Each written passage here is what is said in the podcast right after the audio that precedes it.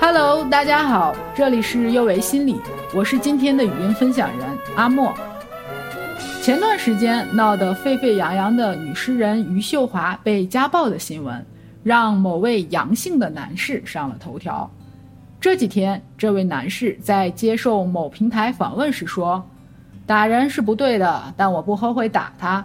中国百分之九十九都有家庭暴力，只是家丑不可外扬。”理直气壮的态度真的令人不适。他是为博眼球吗？还是他不明白什么叫家暴？中国百分之九十九的家庭有家庭暴力，这数据是哪儿来的？我们大部分人在亲密关系中寻找的是爱、归属、安全感等那些温暖的东西，而不是说我们要在一段关系中找打。对家暴的默许本身就会变相的强化实施的冲动。一个对家暴持这样态度的人，在我看来，本身就有一些不安定因素。看了一下他们俩的恋爱史，匆匆相识，迅速的亲密。在短短几个月中就开始出现了家暴丑闻，之后余秀华发文反省自己不适合为人妻，杨某直播自扇自己一百多个耳光。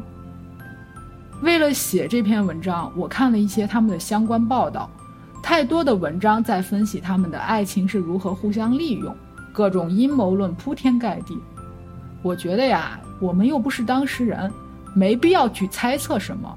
毕竟，感情这件事儿合不合适，只有他们自己知道。在这些新闻中，余秀华那种爱是爱的轰轰烈烈，分也分的干脆利落的态度，令我觉得眼前一亮。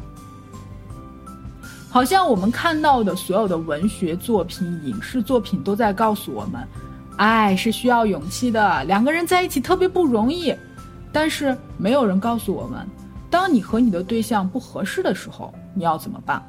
网上一度有一些新闻挺骇人听闻的，受害者往往是那些大龄单身并且有一定经济基础的女性，她们往往好不容易遇到一个条件不错、对自己非常上心的对象，满心欢喜的以为可以步入婚姻的殿堂，结果却被骗财骗心，甚至有些人搭上了性命。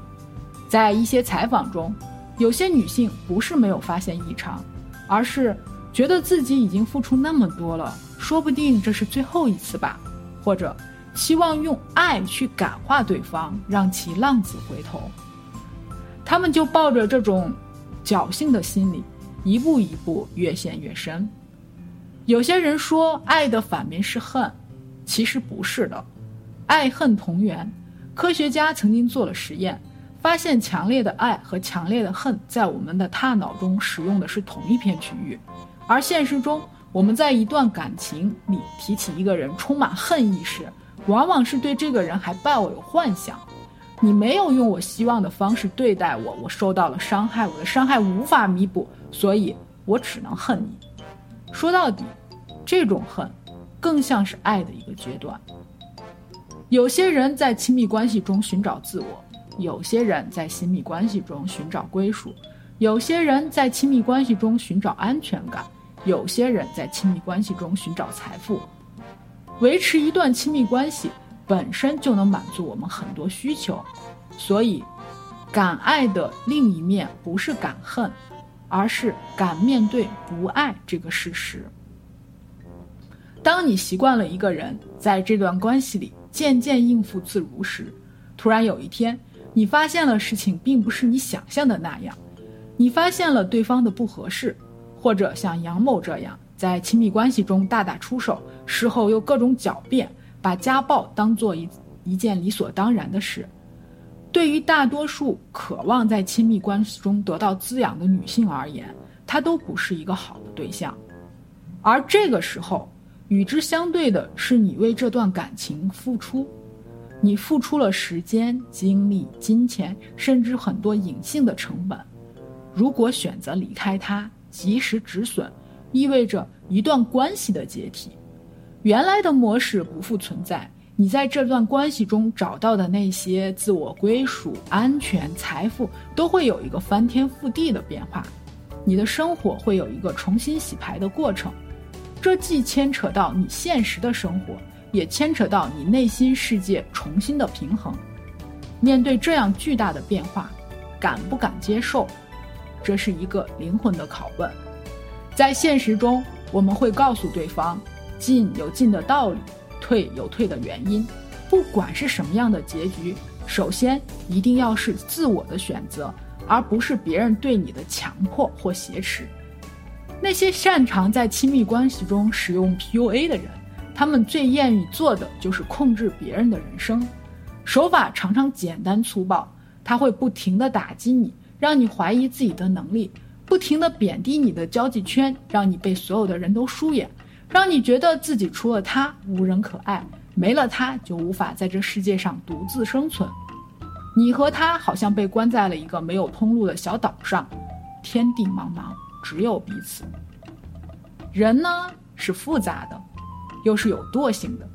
即使你所在的环境再痛苦、再难受，一旦你渐渐适应了，或者说熟悉了这种模式后，即使痛苦，你也不会寻求改变。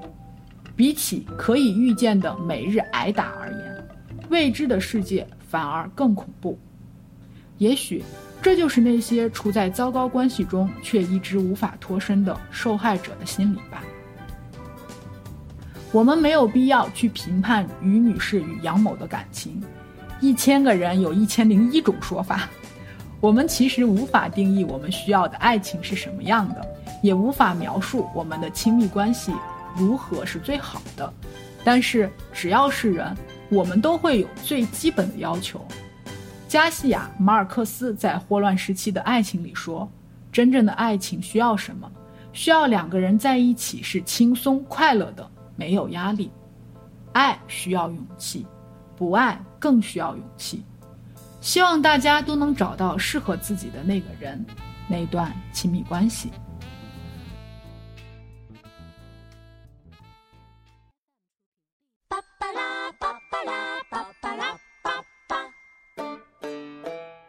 这里是幼为心理，我是阿莫，也是心理咨询师张倩。虽然我们只是心理学界的一棵小树苗，但是我们努力做到我们的最好，用真诚的态度、客观专业的方式，向每一位愿意关注我们的人分享一切你想知道，而我们又恰巧了解的心理学知识。请记得，不管你在哪里，世界和我陪伴着你。我们下次见。